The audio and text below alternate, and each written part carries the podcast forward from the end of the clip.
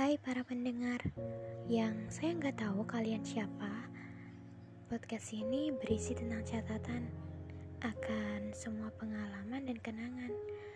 Sebab saya ingin cerita ini bisa didengar agar dapat dijadikan sebuah pembelajaran.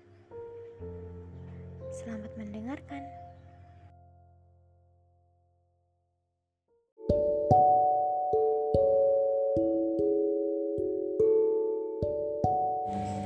Hi, I don't know people who hear this, um, but I think this podcast it's so personal. It's okay. Here I want to tell you about something. Sometimes, if your day is not going well, it's really okay to disappointed with it.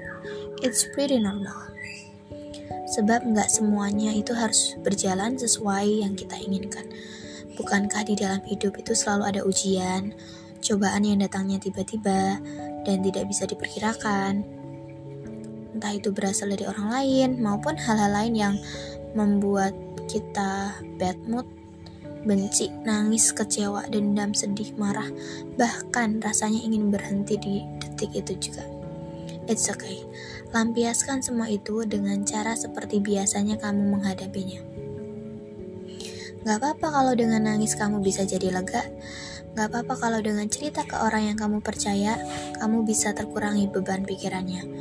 Gak apa-apa cerita semuanya ke Tuhan yang memberikan cobaan dan ujian. Siapa tahu bisa aja dengan begitu segera dikasih jalan keluar. Sungguh itu tidak apa-apa. Jangan anggap itu hal yang gak boleh dilakukan ya, tapi ketahuilah itu normal. Kalau dengan begitu bisa menyelamatkan hati, jiwa, mental, dan dirimu sendiri, maka lakukan. Because if not you, so who? If not you, who want to save your life? If not you, who want to heal yourself? So please be kind to yourself Sometimes being selfish for a while is good for you and maybe good for your mental health too. Not everyone knows how that feel. Not everyone can feel your pain and not everyone really care to you. Sometimes they just want to know about you and make your pain as a joke. Who knows? So, if you really want to tell your pain, secret, or something that it must not consume by public, please Choose your truly best friend, your sister, brother, mom, dad, family, or person that you believe she or he will not betray you. You must to be selective for that things, and hopefully this podcast can help you. Who may feel hurt, disappointed, angry, hate, grudge, or sad, and etc.